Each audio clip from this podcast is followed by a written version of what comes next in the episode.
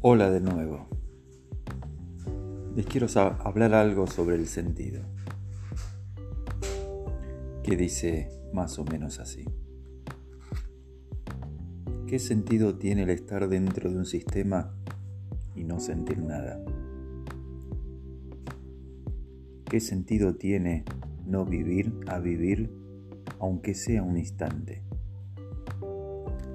¿Qué sentido tiene tratar de entender al mundo, la sociedad, si no nos entendemos nosotros mismos?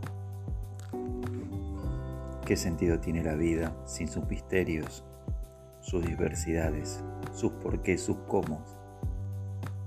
¿Qué sentido tiene no amar si mi corazón late por ella y respiro por su sonrisa y me emociono con sus gestos y pierdo el sentido cuando escucho su voz?